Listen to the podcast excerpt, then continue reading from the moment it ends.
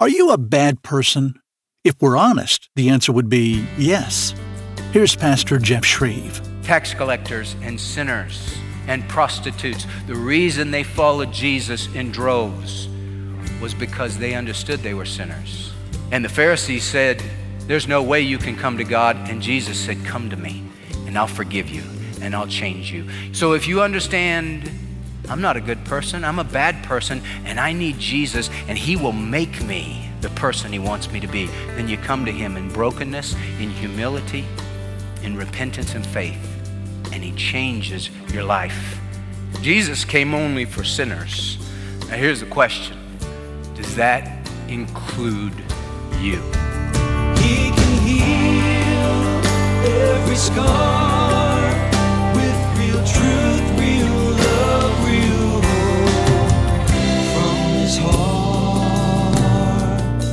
Many church people think of church the same way that many unbelievers have thought of it for ages. It's a place for good people, but not a place for bad people. Wow, how wrong that is. Because when Christ walked on this earth over 2,000 years ago, his attitude was totally different. He urged, and that is putting it lightly, for sinners, those of us who fall far from the mark, to come to Jesus and find rest. In a biblical church, sinners were and are welcomed with open arms. It doesn't mean that sin is celebrated, but it does mean they are loved by other sinners in spite of it. This is From His Heart with Pastor Jeff Schreve, who's in his series today entitled Footsteps What It Really Means to Follow Jesus. And the lesson we're about to learn today about becoming the disciples that God intends for us to be is to have a church where sinners are welcome. This series is also one of our thank you gifts this month when you support From His Heart. I'll tell you more later. Or you can go to fromhisheart.org. Right now, though, open your Bible to Matthew chapter 9, verse 9, if you can. Here's Pastor Jeff to begin the lesson. As Jesus passed on from there, he saw a man called Matthew sitting in the tax office, and he said to him, Follow me. And he rose and followed him. And it happened that as he was reclining at the table in the house, Matthew threw a big party for Jesus. Behold, many tax gatherers and sinners came and were dining with him and his disciples. And when the Pharisees saw this, they said to the disciples, Why is your teacher eating with the tax gatherers and sinners? But when he heard this, Jesus, he said, It is not those who are healthy who need a physician, but those who are sick.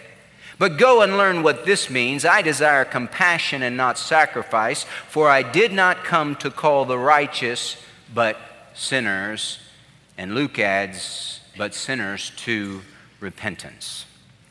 I want us to think today from this passage and from this key passage that, like I said, is in Matthew, Mark, and Luke, and it, it just nails down the ministry of the Lord Jesus Christ, what he came for. He's the great physician. He didn't come to call the healthy, he came for the sick. He didn't come to call the righteous, he came to call sinners to repentance. So notice with me three insights into this passage and the Lord's attitude toward sinners.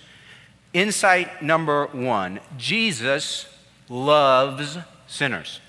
He loves sinners. He's called in Luke 7 by his enemies who used it as a slam, they called him the friend of tax collectors and sinners.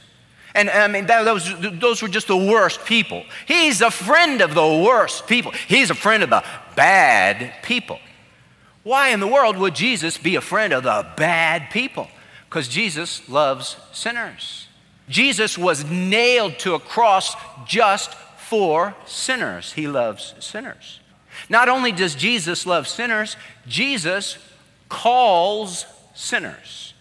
Matthew chapter 9, and it's recorded in Mark chapter 2 and in the Gospel of Luke, they all tell the same chronology. Jesus heals the paralytic, and the man rose and went home. And the multitude saw this, they were filled with awe and glorified God who had given such authority to men. Well, here, here's the question that was rolling around in the people's heads this guy can forgive sins. I wonder how much sin he can forgive. And then, right on the heels of that, where Jesus said he has authority on earth to forgive sins, then we hear about Matthew. Matthew Levi was a human rat. And Jesus came for the Matthews of the world. It was the grace of God that saved Matthew. It was the grace of God that put Matthew into service. And Matthew left it all and followed him. Jesus loves sinners. Jesus calls sinners, follow me. I'll forgive you. And thirdly, and so important, and I want to camp here for a while, Jesus wants all to see that they are sinners. He wants everyone to see that. Because you know what? Everybody doesn't see that. Now, in Jesus' day, and even among the Pharisees, they knew they had sinned. We know that from John chapter 8, where the woman is caught in adultery in the very act, and they're getting ready to stone her. And Jesus said, Let him who is without sin among you cast the first stone. And they all dropped their rocks and went out, the oldest to the youngest. No one there of the Pharisees and the scribes and the religious elite would ever say, Well, I'm sinless. No, they didn't say that. But would they classify themselves as sinner? Of course not. I'm not a sinner. I'm not perfect, but I'm not a sinner. Well, if you have sinned, that makes you a sinner, right? I mean, if you murder someone, you become a murderer. How many people do you have to murder to be called a murderer? Well, you know, I'm not a murderer. I've only killed three people. you don't call me a murderer. How dare you? I mean, you, you gotta be you gotta be up to 10 or 12 to be called a murderer. No, you only have to kill one person to be called a murderer. You only have to sin once to be called a sinner. And the Bible makes it clear. Romans chapter 3 verse 23 for all have sinned and fall short of the glory of God. All of us have done that. All of us have missed the mark. Romans 3:10 there is none righteous not even one. Not even one. So if there's none righteous, not even one, that means we're all unrighteous. And that's how God sees everyone as unrighteous, sinners, bad people in need of a Savior, sick people. Because he says, hey, it's not the healthy that come to the doctor, it's the sick. And so we see people, and they saw people healthy and sick spiritually. Well, they, we're healthy spiritually, we're good people. And Jesus sees everyone as sick spiritually, sick because of sin. So, why is that so important to see that you're a sinner? because you can't get saved unless you see your utter sinfulness. That's why it's so important.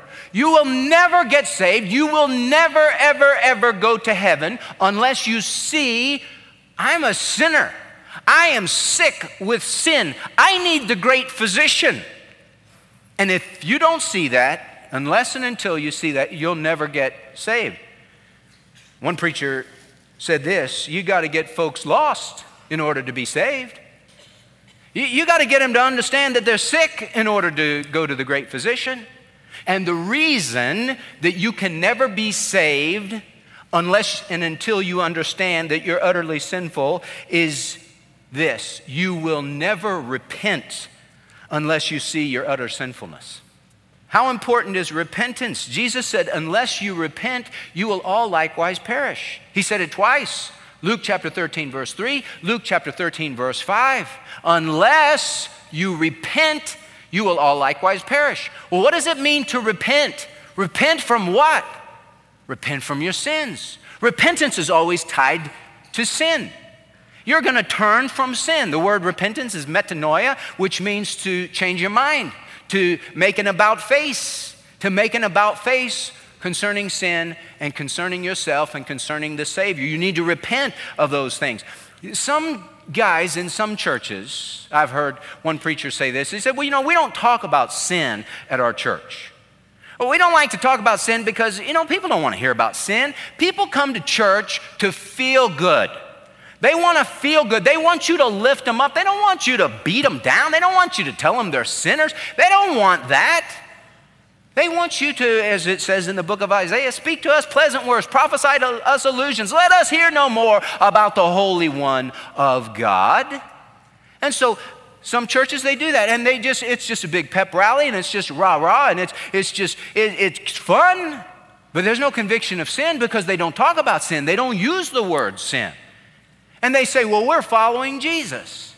Well, hey, if you're going to follow in the footsteps of Jesus, you got to talk about sin because you have to talk about repentance. Because unless you repent, you will all likewise perish. Repentance is key. And repentance is linked to sin. And you say, Well, I want to preach like Jesus. Well, then talk about sin because Jesus did. Mark chapter 1, at the beginning of Jesus' ministry, the scripture says this And after John the Baptist had been taken into custody, Jesus came into Galilee, preaching the gospel of God and saying, The time is fulfilled and the kingdom of God is at hand. Repent and believe the gospel. That was the message of Jesus from the outset repent and believe the gospel. He said, I did not come to call the righteous, but sinners to what? Repentance. So if you're going to call people to repentance, you have to tell them what to repent of. Repent of your sins and turn to me and trust me. Now, there are two groups of people who don't want to do this. One of them is seen right here the self righteous. The self righteous never repent the scribes and the Pharisees and the religious leaders, they couldn't believe that Jesus would hang out with sinners. And you know, it's not just that you ate with them, you reclined at the table with them. I mean, eating in the first century, that was, a, that was an event. It wasn't like, hey, let's grab a sandwich. Okay, it's, you know, we got 30 minutes. No, you'd be there for hours. And this was a big banquet that, that Matthew threw because he was so excited and he wanted his other riffraff to find forgiveness that he had found. That's a, the mark of a genuine believer. When you are forgiven, you bring your friends because you want them to find what you found, and that is forgiveness and satisfaction and freedom in the Lord Jesus Christ. But here he's having this party, and these guys are like, the, religious leaders, what, why, why in the world would you sit down with those people? They're unclean. They're morally filthy. You're not supposed to hang around them. What does the rabbinic law says? Don't even associate with them, even if you're trying to bring them closer to, uh, to the law. You don't have anything to do with them, and they wouldn't ever get near those people. They were too holy, they were too pure. And that's why Jesus said it is sarcasm in verse 12. It is not those who are healthy who need a physician, but those who are sick. Hey, you, you guys are supposed to know so much about the law, you Pharisees, you scribes. Well, don't you, haven't you figured out this thing? Sick people are the ones that need a doctor. Eh, healthy people don't go to the doctor, right? I mean, if you're healthy, you've never been sick in your life, you don't go to the oncologist, say, I, I need to talk to you about chemo. You, you don't have any sickness, you don't go. But if you get diagnosed and you understand you have cancer, you go to the oncologist, help me. Well, I got a problem here, help me. What can you do to remedy this situation? So it's not the healthy who need a physician, it's the sick. And hey, Pharisees, these people that you have classified tax collectors and sinners and riffraff and human, human waste, uh, they're the ones that need the help. They're the rats and the roaches. Why wouldn't you go to them? They're the sick people. But you stay away from the sick people. What kind of a doctor would it be who said, I don't want to ever mess with sick people? Just give me all the healthy people. Well, healthy people don't need you. If everyone were healthy, you don't need a doctor, right? You only need the doctor when you get sick. And Jesus said, I, I didn't come for you guys, I came for sick people. I didn't come to call the righteous, but sinners. Now, no one's righteous, but these guys thought they were righteous. They were self righteous. Jesus talks about them over and over in the scriptures. He's rough on the self righteous. He told a parable against them in Luke chapter 18 and verse 9. It says, He also told this parable to certain ones who trusted in themselves that they were righteous and viewed others with contempt. And really, in the minds of a Pharisee, in the mind of a Pharisee, you know, I said, Do you have good people and bad people? They really saw it as three kinds of people. You had bad people don't associate with them. And then you had just the regular good people, and then you had the Pharisees. Oh, they were the elite. They were the cream of the good crop. They were the best. They only associated with other Pharisees, other spiritually elite. And they would look at just regular folks, farmers and regular folks. Well, you know, you're okay. You're not up here with us. You're kind of just a regular person. And then there's the rotten people. So you're not really a, a sewer rat. Well, we don't want you over to our house. You know, we don't want to associate with you. You're not elite like us. That's the way they thought. They viewed other people with contempt. Why did Jesus hang out with prostitutes and thieves and tax collectors and sinners? Because they understood they were sinners. They understood they were sick, and they came to him in need. They came to him humbly. They came to him with repentance. And the Pharisees, the religious elite, they took offense to Jesus ever saying that they, there was something wrong with them. How dare you? And they wanted to kill him as a result of it. So the self righteous righteous never repent. And there's a second group of people that we're dealing with today, and these are the self deceived that never repent. These are the people who want to change the boundary markers, who want to say, well, such and such used to be a sin, but it's not a sin anymore. And I'm going to change. This used to be out of bounds, and God set it up as being out of bounds, but we don't like that out of bounds marker, so we're moving it. And all of a sudden, what used to be a sin now is no longer a sin. And if you say what used to be a sin is now no longer a sin, then you don't need to repent either because you haven't sinned. Because in your new dictionary, in your book, new book of definitions, in your new rule book that you yourself have created, that's not a sin anymore. Hey, when it comes to moral rules, there's only one that makes the rule, and that's God. God makes all the rules. We don't have the right to change the rules. And people get, they, they get mad at me and they say, Well, you're judging people. I'm not judging anybody. I'm just telling you where the out of bounds marker is. You know, I, some time ago, Debbie and I went to Houston. We were driving back, and we were driving back late. And Debbie gets car sick when I drive, and so I always let her drive. And we're driving back, and uh, word to the wise when you drive through Linden, slow down. Do you ever notice that? It's the highway patrol capital of the world, Linden, Texas. And so I told Debbie, I said, now, hey, we're, we're coming out of Jefferson. You gotta, you gotta be careful because the speed limit changes and you gotta watch it. And so she's driving along and driving along. Said, you, you gotta watch your speed. I'm fine. You're doing good. Fine. Woo, woo, woo. And she looks at me like, well, what's up? I said, yeah, I told you. It, it goes down here. You gotta watch your Well, I, was, I wasn't speeding. I, I was just doing the speed limit. I said, it's gone down to 50 or whatever. She goes, Well, when did it do that? And somehow it was my fault. I was like, Hey, I told you. Now, she could have said, as I'm telling her, hey, the speed limit sign it just said it's, it's not 75 or 70 or whatever it is. It's not that anymore. It went down 10 miles. She could have looked at me. She said, well, You're judging me. Stop judging me. Not judging you. I didn't make the speed limit sign. I, and nobody asked me what the speed limit should be. I'd have said it's 90, but they didn't ask me. It goes down here. So I'm not judging you. I'm just telling you what the sign says. What are Christians supposed to do in these last days? Hold up the sign. Hold up the speed limit sign to tell people, hey, this is what God has said. Uh, you may not like it, you may not think it's right, but you don't have the right to change it. He decides what is right and what is wrong.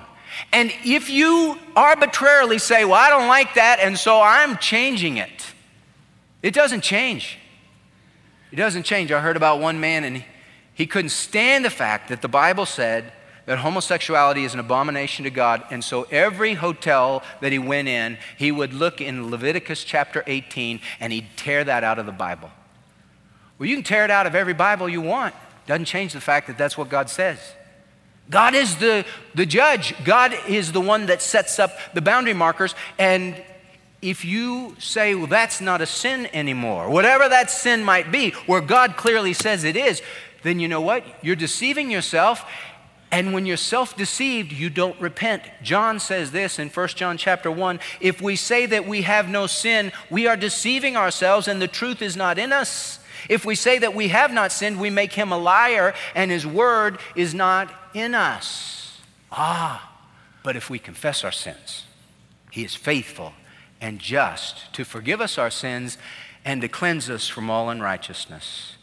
Here's the good news you can agree with God, you can come to the Lord Jesus, and you can be changed. You can quit trying to say, Well, I'm fine the way I am. I don't need a physician. And you can look deep within and you can not trust in your religion. You can just look into your heart and know that you're wicked and deceitful and you are in desperate need of the Savior. And everyone has to come that way if they are to come at all. And the tax collectors and sinners and prostitutes, the reason they followed Jesus in droves was because they understood they were sinners. And the Pharisees said, There's no way you can come to God. And Jesus said, Come to me, and I'll forgive you, and I'll change you. You know, the woman who is talked about in the scripture so much, Mary Magdalene, some people believe she was a prostitute. We know for sure she had seven demons cast out of her. She was there attending the Lord Jesus. She was blown away by his grace. That can be you. You can be somebody blown away by his grace. You can be someone who's changed by his grace. What does Jesus say? All sinners are welcome. But who's not welcome?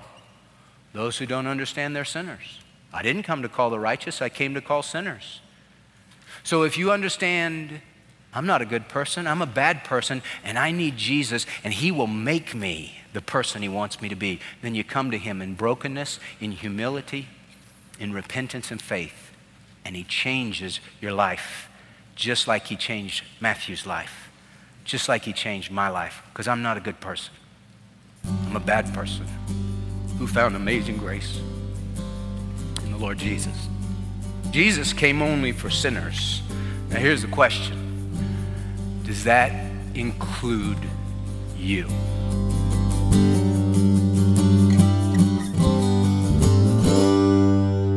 You're listening to From His Heart with Pastor Jeff Schreve today and he's presented a powerful and serious question to answer. Perhaps right now you're sensing the Holy Spirit's convicting power in your life. If so, that really is the Lord wanting to welcome you, you dear sinner, into His arms. You can't get rid of all your sin and then come to Him. It'll never happen. You come to Him as filthy rags. We all do. And then He cleans us up. His love overwhelms us and you'll be willingly and even sacrificially desiring to live for Him for the rest of your life when you surrender yours to Him. He's offering you that forgiveness for your sins today and freedom to live for Him. When you call upon the name of the Lord in repentance and faith in Him alone, you will be a child of God, and He will never let you go. Let me invite you to go to fromhisheart.org, click the Why Jesus link on our website. It's right there on the home page. And there you'll learn who He is and how to know God, how to grow in Christ, how to understand His plan for your life, and how to have that wonderful life that comes with a surrendered heart to Jesus. It doesn't mean you're going to have gold and roses all the time. It means that you'll be blessed and comforted even in the difficult times of life. Again, go to the Why Jesus tab at FromHisHeart.org. We believe God will open your heart and your eyes and cleanse you today and for eternity. Well, today's message was called Sinner's Welcome from Pastor Jeff's series, Footsteps What It Really Means to Follow Jesus. The series and Pastor Jeff's booklet, Hitting the Bullseye How to Know and Do the Will of God, are our gifts of thanks to you for your support this month of any amount to From His Heart. He is our chief volunteer, receiving no income from this ministry. You can find out more at fromhisheart.org or call 866 40 Bible. That's 866 40 Bible. We're so glad you chose to be with us today. Thank you so very much for being here. I'm Larry Nobles, and we trust that you'll make it a habit to join us right here each and every day, and especially next time for the message that will convict and challenge you to find opportunities for taking a stand for Christ. Here on From His Heart.